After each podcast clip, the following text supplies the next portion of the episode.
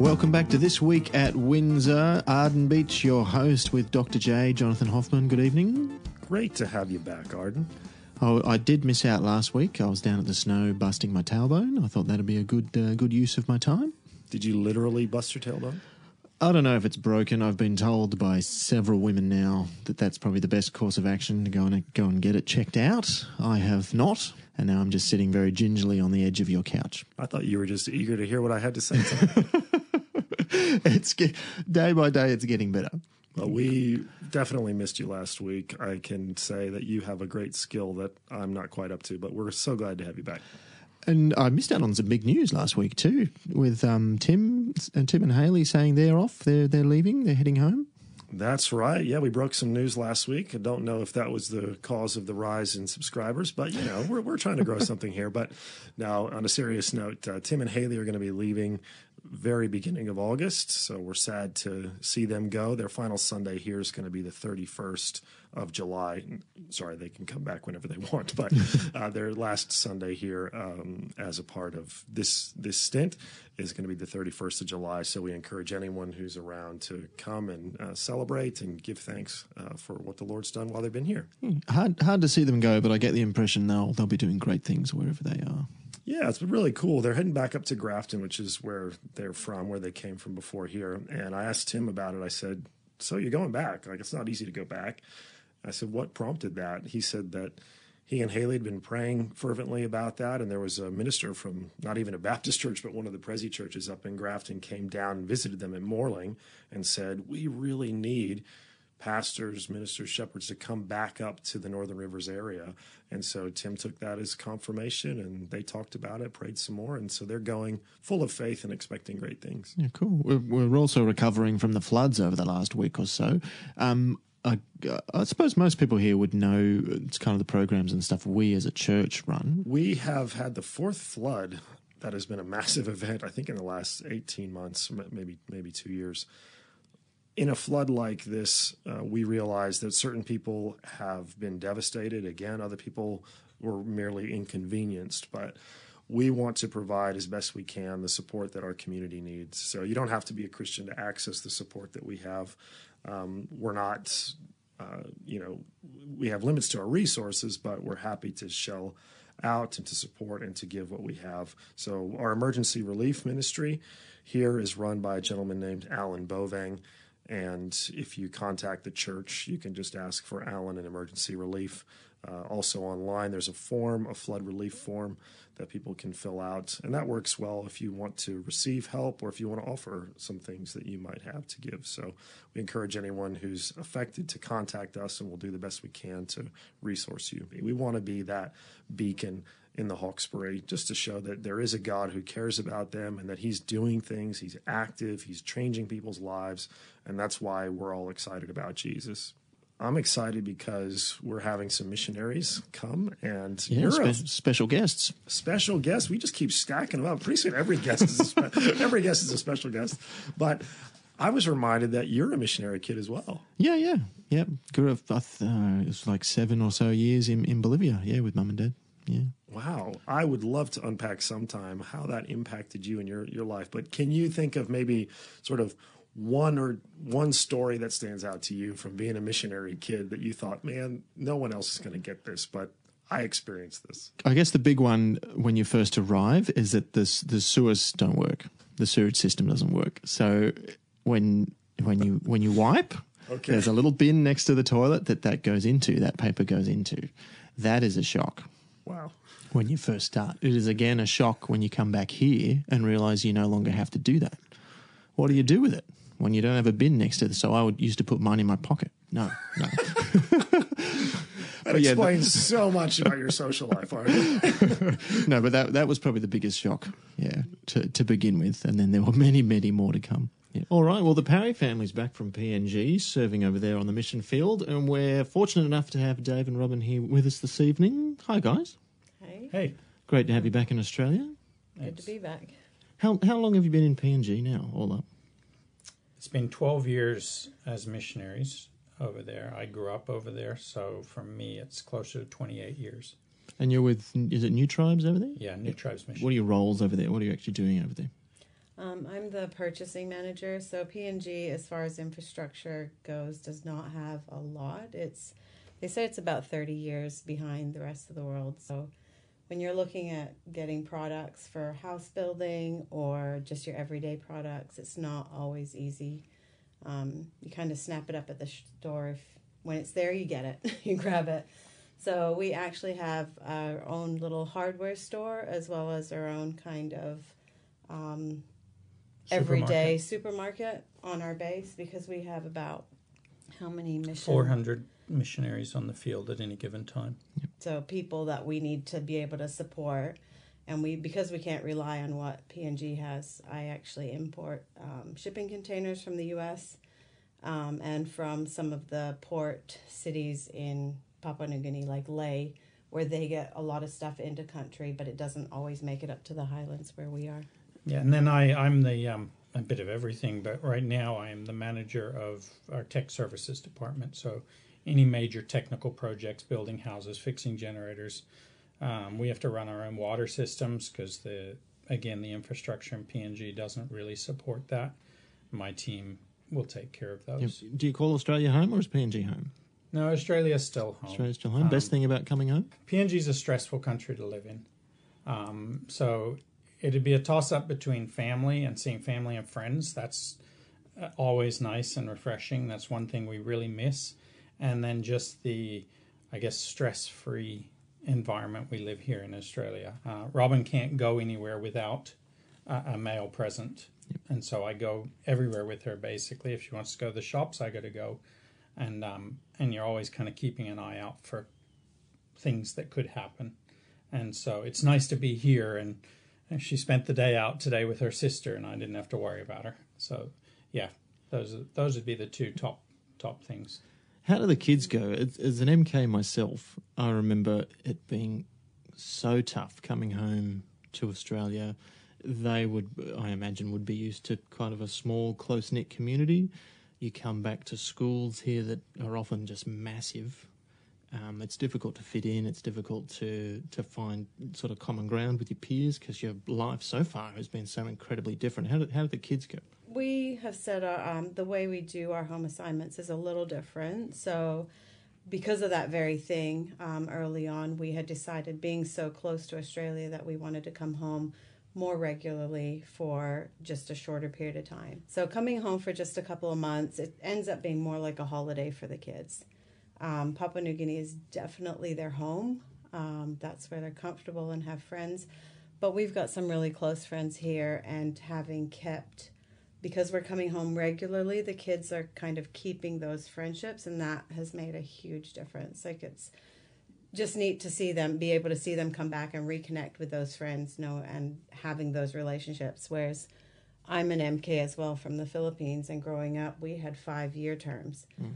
Well, when you're 11 and then you come back and you're 16, you do not reconnect with those friendships. It's like you're complete strangers. So um, well, and I think that's the big reason we chose to, one of the big reasons to go to the every year thing. You know, it is also, it's always tough. The life you have in New, New Guinea or Bolivia or wherever is very different to anything you have back here. And it is hard for the kids to kind of, and us as adults, but to explain that to people who've never been there or done that and, you know, to understand it's so different. I think one of the things you learn as an MK is how to how to understand culture. Yep. And you learn very quickly how to assimilate into other cultures where other other kids may not do that so well if you spent all your life in the one culture. Moving to another country is really hard. Yeah. And I I I don't know if, I don't think you can underestimate the incredible blessing it is to have a broader worldview than yeah. than the majority of folks yeah. would ever get to have. I think people often think that um, an MKs MKs make sacrifices to do what they're you know to be there, and and I think th- there's definitely that, and the sacrifice would be family and and that. I think we as adults make the sacrifice. Our kids actually learn to love and appreciate what where they're at, and um, it becomes home to them. And I think that for for I, for Christian parents, we look at what our kids get and having Christian teachers and Christian friends and Christian it is a bubble and, and there's a risk where you live in a bubble that Yeah. when you get out of that bubble you get swallowed up by the rest of the world. The other side of that is the The foundations. the they're getting. they get, yeah, the teaching they get, and the the quality Christian um, relationships they have, I think makes makes it all worth it.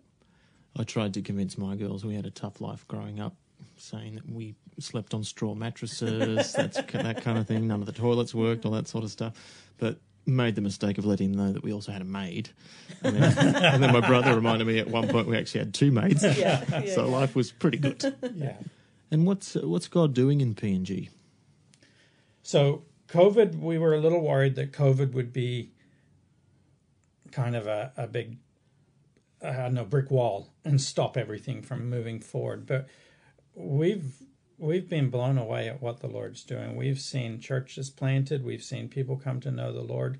Um, Robyn and I worked in a tribe called Amdu, where um, they're right out on the border of Indonesia and PNG. Very tough place to to be they have believers in there now, and that's all happened through COVID. Um, there's there's maybe twenty believers, a small church forming. Um, they're excited. They're over the moon. They're telling everybody about it. You know, trying to encourage their their fellow tribesmen who are still resistant to it. Um, we're seeing that in other areas too, where churches are starting to form and Christians are standing up and and um, making a stand for the Lord. So it's been tough. Uh, I thought PNG would have a COVID would have a bigger effect on it, but I think the reality is in Papua New Guinea there's so many things that can kill you. COVID was just one more one more thing, and even as far as how the country reacted to it, um, the government how they reacted was more like the rest of the world, but the people were like, well, if that doesn't kill us, that will. So why should we be worried? What are you going to do? As a mission, I think what what's our goal? About three church plants a year. Yeah, three and new church. three plants. new church plants, and that takes um, the goal, and it doesn't always happen, but the aim is to have three um, units, which could be two singles, a couple, or a family. So three units that can go and move into a tribe and then set up, like live there. And the reason behind that is because at any point, it's we prefer to have two units in there together. And if you have a third, when that third, you can start juggling home assignments. Somebody goes home, there's two left. They come back, the next person goes home. There's always two units in the tribe. There's sickness. There's all It doesn't always that- work that way, but um, I think the and so when if you think about it, that's nine units, nine missionary families who have given up their lives and come over, and that did not slow down over Mm-hmm. the past few years. So it's just been neat to see the Lord continues to work. In Send fact, I think we've had probably an increase of new people coming through and going through the different and it through the program and stuff. So it's just been really neat to see the Lord continuing to work.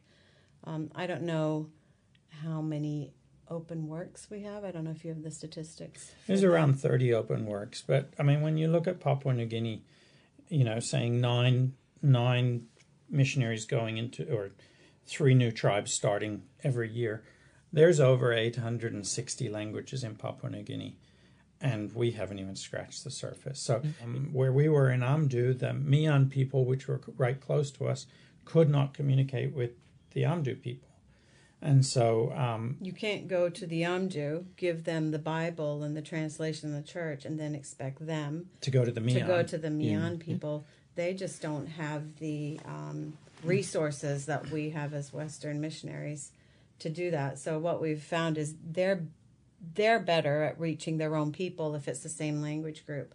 But as soon as you go outside of that language group, That's where they struggle. That's where, yeah. Are there, what are the cultural sensitivities in taking the gospel into the tribes? I mean, centuries past, it was there was kind of more of this imperialistic push of you do it the white man's way, and, and that's how we, we get it done. How, how, without changing the message, how is it tailored to to reach tribal folk? Yeah. So one of the things New Tribes Mission is very um, strong on is we want to go in, learn their language, learn their culture, because there is aspects of their culture that definitely need to change. It doesn't fit in the Bible. It doesn't work. You know, taking um, one of your twins and leaving him under a tree to die because one of them's going to be evil and one will be good is not exactly biblical or or ethical. so so there's definitely elements of the culture that we have to work towards changing. Although we don't want to change those things. We want the scriptures to do it. We want the Lord to make those changes. So there's definitely challenges with that, with the cultural aspect of things. I think the biggest thing has been um, teaching them the scriptures and then allowing them to come to the conclusions of what's okay and what's not within the boundaries of their culture based on scripture and as their walk so you'll see I mean, lots of things won't necessarily change right away. They become believers, but they still beat their wives, you know. And it's not until you start teaching about love and um, all those different things that then they can start going, hang on, the Bible is saying this. I beat my wife, or my wife beats my kids. So, what does that mean? So, it starts to be it's them questioning the things that aren't right um, in the Lord's eyes in their culture. It's not us going in and changing their culture. Unfortunately, like you said in the past, and PNG is an extremely um, missionized country, if you want to say that. But what's happened is they've incorporated some of those, it becomes those rituals into their animistic beliefs, and it just becomes a mismatch of. I would say it's not even the past there is organizations, missions, um, or churches, let's call it that, in Papua New Guinea that are still pushing very hard to almost do the the colonial style. You know, you've got to wear the right clothes, you've got to say the right things. You've you know, um, works is a very big thing in Papua New Guinea, and so the you know appeasing the spirit appeasing the doing sp- what you do to is your way to get into yeah so yeah. you want to keep the spirits happy so you do the the things that you do to keep the spirits of your ancestors happy well then if if i were to go in there and say now you have to keep god happy you have to do the following things your house to be house has to be kept tidy you got to go to church on sunday you got to wear a tie to church all these things it actually fits the culture really well because they then just take the the rituals that they did for their their spirits of their ancestors and switch over to these rituals that appease God. And how much longer are you around for? When do you head back? We head back on the 27th. Next Wednesday. Yeah, next Wednesday. So um, it's it was only an eight week eight week round trip. Um, but it works best with our ministries over there to be away as short as we can, yeah. and um, keeps the kids in school. Otherwise, we'd have to homeschool them. Yeah. And who wants to do that? Not me. Well, you don't want me homeschooling them, that's for sure. Well, if we haven't been shut down in a year from bad online reviews, we might catch up again then. Sounds good. thanks for joining us. Thanks no, for thanks for having us we just want to give people some information on how they can support the Parrys. One of the best ways I've been told you can support a missionary is just to be in communication with them and to encourage them to be aware of what's going on. Obviously, financial support is important as well. You can contact David at David underscore Parry, that's P A R R Y, at NTM PNG org. That's short for New Tribes Mission PNG. Dot org. So once again, David underscore Parry at ntmpng dot org. Yeah, if you want to just drop them a line, or you know, if you feel led to support them financially, even that would be um, fantastic. I'm sure they'd appreciate it. But they've probably got some kind of big mailing list you could go on, so you get regular updates from them and stuff. And yeah, it was good catching up with them. Well, thanks for another uh, for another week. Did you have fun, Doctor J? Always fun. Always a pleasure, Ardin. Thanks once again for coming along for the ride for this week at Windsor. We will do it all again next week.